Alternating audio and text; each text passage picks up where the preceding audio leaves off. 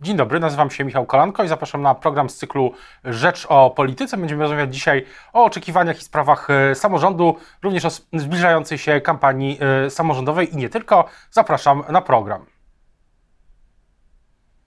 Dzień dobry Państwa i moim gościem jest dzisiaj Krzysztof Kosiński, prezydent e, Ciechanowa, sekretarz Związku Miast Polskich. Dzień dobry. Dzień dobry panie redaktorze, dzień dobry Państwu. Zacznijmy może od takiego ogólnego, ale ważnego tematu spraw samorządowych e, w kontekście zmiany rządu. E, w umowie koalicyjnej, chyba bodajże punkt 23 lub 24, jest zapisana e, kwestia decentralizacji i, mm, i samorządności.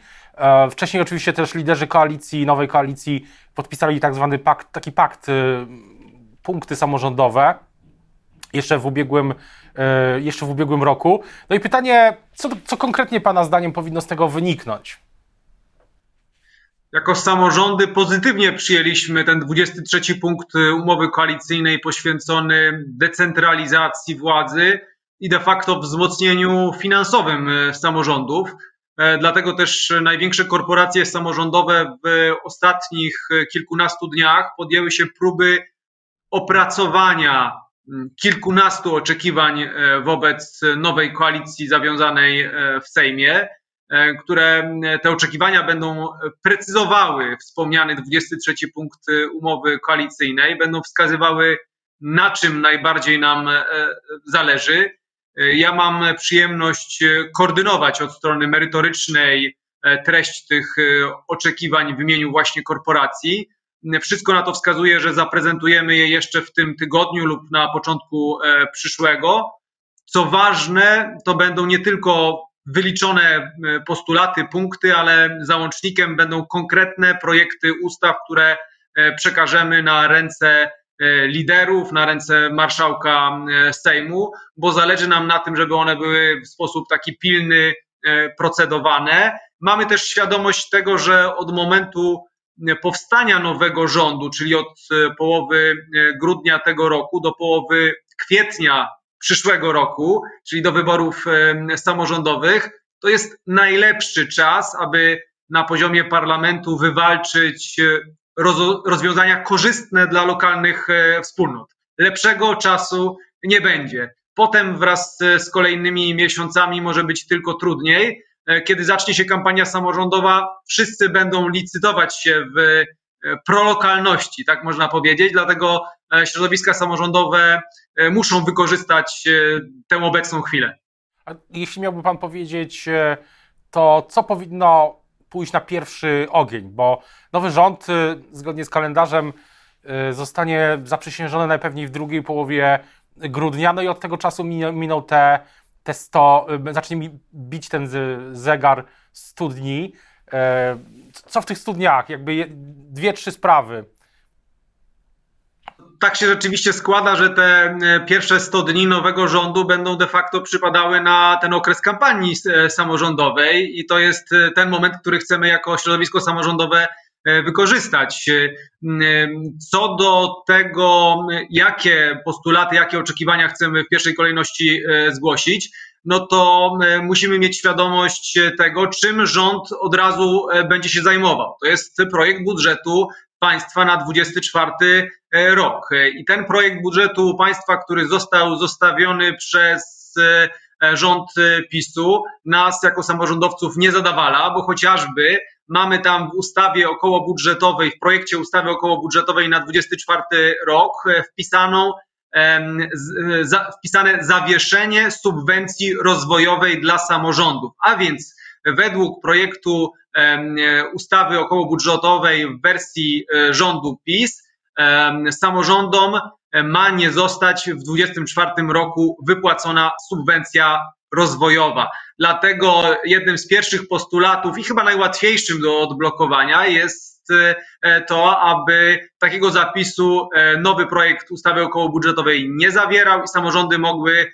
e, korzystać z subwencji rozwojowej. A przypomnę, że subwencję rozwojową wprowadził rząd PiS, ale nigdy jej samorządom nie wypłacił, bo na 23 rok, czyli na ten, w którym jesteśmy, też ta subwencja została w ustawie okołobudżetowej, teraz obowiązującej, zawieszona. Innym postulatem jest oczywiście KPO, czyli odblokowanie funduszy e, także dla samorządów. E, kolejny e, postulat e, jest związany z systemem oświaty, czyli kwestią finansowania wynagrodzeń nauczycieli. Przynajmniej oczekujemy tego, żeby wynagrodzenia, które są ustalane na poziomie rządowym, a wypłacane na poziomie samorządowym, były w 100% zabezpieczone przez budżet państwa. Jest jeszcze postulat dotyczący pełnego finansowania zadań e, zleconych, ale także takie bardziej systemowe rozwiązania, jak kwestia związana z konsultowaniem ze stroną samorządową projektów ustaw, które dotyczą e, sfery e, lokalnej. A to do, to jest oczywiście bardzo wiele wątków, ale chciałbym jeszcze się odnieść, czy chciałbym Pana zapytać o kwestię tego funduszu, Rządowego Funduszu Inwestycji Strategicznych Polski Ład, taka chyba była pełna nazwa. Co tak długoterminowo powinno się z tym funduszem stać? On powinien zostać zawieszony, zmieniony? Co z nim?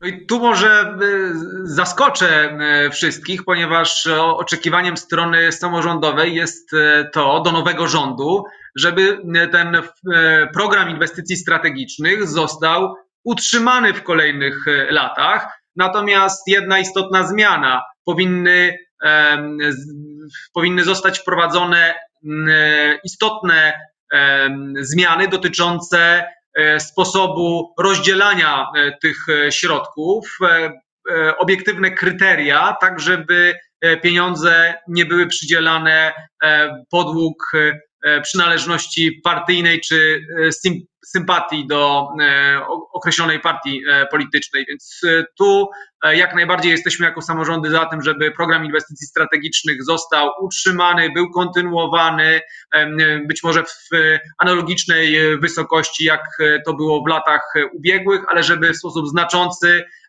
zmieniły się kryteria podziału tych środków, żeby były one obiektywne i no, bardziej uczciwe, sprawiedliwe, transparentne dla e, samorządów. Co do KPO, to jak e, dzisiaj Pan ocenia sytuację? Bo powstał e, jakiś czas temu jeszcze, mm, no dużo przed wyborami nawet, tak, taki komitet monitorujący, sterujący. Jak to teraz wygląda w tym czasie mm, przekazania władzy? Ten komitet niestety spotkał się tylko raz. Ja mam e, tą przyjemność e, reprezentować stronę samorządową w komitecie monitorującym KPO. W ostatnich dniach wystąpiliśmy e, do Ministerstwa Funduszy o to, żeby to posiedzenie komitetu monitorującego się odbyło w grudniu, ponieważ chociażby w regulaminie tego komitetu mamy zapisane, że co najmniej dwa posiedzenia muszą być w roku, więc wypadałoby się jeszcze raz spotkać.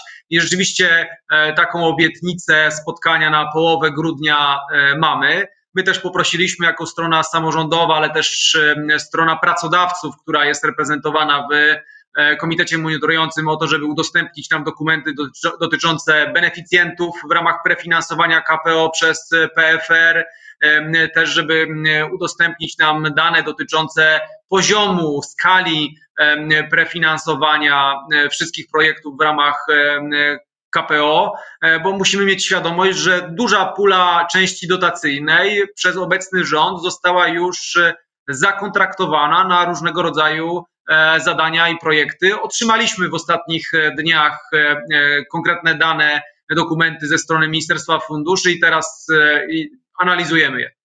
A myśli pan, że mm, ta zmiana KPO, znaczy to odblokowanie KPO na Pana wyczucie ono dzisiaj y, będzie czymś więcej niż tylko czymś symbolicznym, tak jak Pan mówił, ta, te pieniądze już płyną w, tylko z innych źródeł. Tutaj na pewno musimy też zastanowić się nad sposobem wdrażania KPO, bo ten, y, mówiąc tak obrazowo, ten balonik związany z wykorzystaniem środków europejskich y, z Funduszu Odbudowy został bardzo mocno napompowany. Jeśli sposób wdrażania polskiego KPO opracowany przez ustępujący rząd się nie zmieni, e, to chociażby samorządy mogą być rozczarowane, nawet e, wtedy, gdy te fundusze już zostaną faktycznie uruchomione dla naszego kraju. Dlaczego? Otóż rząd PiS zapisał sporą część pieniędzy dla samorządów po stronie pożyczkowej KPO, a nie dotacyjnej.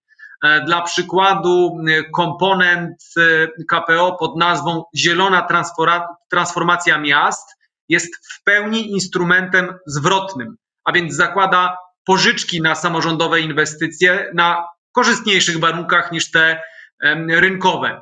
To jednak tylko pożyczki. E, dlatego jednym z kluczowych oczekiwań samorządów e, w sprawie funduszu odbudowy jest nie tylko sprowadzenie pieniędzy do Polski, ale też dokonanie zmian we wdrażaniu KPO, tak aby pożyczkobiorcą w części pożyczkowej było państwo, a samorząd korzystał e, z bezzwrotnych dotacji. Co do przyszłości, no to oczywiście są też pytania o nowe rozwiązania prawne, czy inne rozwiązania prawne, które się już teraz pojawiają w sferze publicznej, które ma wdrażać czy realizować nowy rząd. Jedną z tych, jeden z tych pomysłów dotyczy ustawy, czy mm, takiego ustawy o jawności majątków też jawności majątków małżonków e, na różnych szczeblach władzy. Co pan, co pan na to? Jak e, pan jako samorządowy, środowisko samorządowe na ten pomysł reaguje? Co do istoty projektu ustawy, który ma e, zwiększać transparentność władz publicznych, nie mamy większych zastrzeżeń, choć można mieć wrażenie, że jest to próba stanowienia prawa pod e, żonę konkretnego polityka, pod jedną żonę konkretnego jednego polityka. Natomiast jako strona samorządowa przyglądamy się z uwagą e, sposobowi procedowania tego projektu ustawy. E, jest on tak zwaną wrzutką poselską. Dotyczy, jakby nie patrzył, także władz lokalnych, a więc powinien podlegać opiniowaniu przez Komisję Wspólną Rządu i Samorządu. Nowy Sejm i nowy marszałek dają nadzieję, że zmienią się standardy stanowienia prawa w Polsce, że nie będzie projektów e, ustaw pisanych na kolanie i uchwalanych w 24 godziny czy w kilka dni. Dlatego ten projekt ustawy powinien być e, poddany konsultacjom ze stroną e, samorządową. Mam nadzieję, że nie będzie tak, że już na tym posiedzeniu e, Sejmu, które na pierwszym posiedzeniu Sejmu, które będzie kontynuowane jutro i pojutrze, ten projekt zostanie uchwalony, bo wcześniej powinien podlegać konsultacjom ze stroną samorządową, jeśli mamy mówić o takich przejrzystych, dobrych, standardach stanowienia e, prawa i konsultacjach z różnymi grupami, które, których dotyka dany projekt ustawy. I mówię tutaj bardzo ogólnie, bo e, za chwilę to może być e, jakiś inny projekt ustawy, który też będzie wrzutką, która będzie dotyczyła innych grup społecznych. Tu mamy środowisko samorządowe, więc środowisko samorządowe powinno dostać ten projekt ustawy, powinno wyrazić swoją opinię, a taką e, płaszczyzną do dyskusji jest Komisja Wspólna Rządu i Samorządu, gdzie projekty ustaw wkraczające w sferę spraw samorządowych zawsze są omawiane i y, opiniowane. E, na koniec jeszcze pytanie o kampanię samorządową, o której, o której też już Pan wspominał. No rzeczywiście się rysuje na horyzoncie. Za, za po świętach w nowym roku, w styczniu już ruszy z pełną mocą. No i pytanie o temat, który się pojawił niedawno też, na, e, też w programie Rzecz o Polityce. E, wspólna lista do sejmików e, wszystkich sił tworzących dzisiaj koalicję plus siłę, plus samorządowcy z ruchu Tak dla, dla Polski. Co pan na to?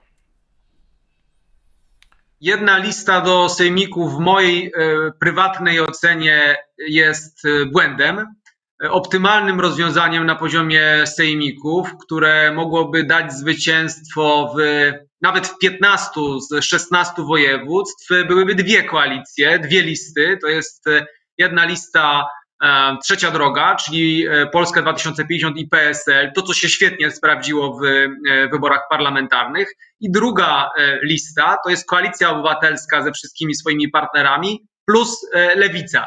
I w takim sojuszu, w takiej układance politycznej jesteśmy w stanie E, rzeczywiście e, obecny rząd, które, partie, które go formułują, są w stanie zwyciężyć w zdecydowanej większości e, sejmików. Kiedy optymalnie Pana zdaniem powinna taka decyzja zapaść? Bo historia z wyborów do Sejmu pokazuje, że, że no, takie rozmowy bywają, nazwijmy to, i w mediach, i, w, i nie tylko dosyć, nazwijmy to, długotrwałe. Więc pytanie, kiedy optymalnie z punktu widzenia wyniku po prostu tychże sił to się powinno wydarzyć?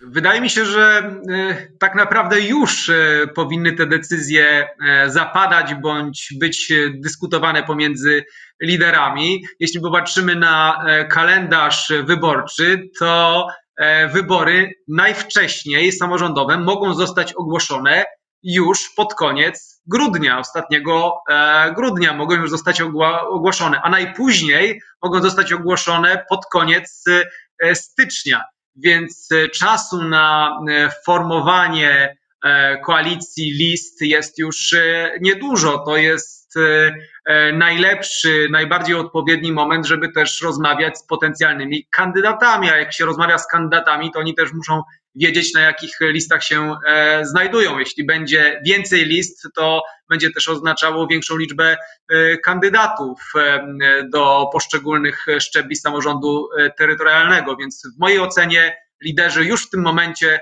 powinni rozmawiać na temat współpracy w wyborach samorządowych na poziomie sejmików i nie tylko. O tym, jak będzie wyglądała ta kampania, ona się już rozkręca. Będziemy na pewno jeszcze wielokrotnie mówić. A jeszcze jedno, w sumie może też pytanie oczywiście o Pana decyzję. Pan będzie kandydował Mm, e, ponownie jako na w wyborach e, na prezydenta Ciechanowa? Często jestem e, po wyborach parlamentarnych pytany o jasną deklarację. Mogę powiedzieć, że decyzję już podjąłem, a ogłoszę ją prawdopodobnie na przełomie tego i nowego roku. Będziemy to wszystko śledzić. Bardzo dziękuję za rozmowę. Państwa i moim gościem dzisiaj w Rzecz o Polityce był prezydent Ciechanowa Krzysztof Kosiński, sekretarz Związku Miast Polskich. Dziękuję bardzo. Dziękuję.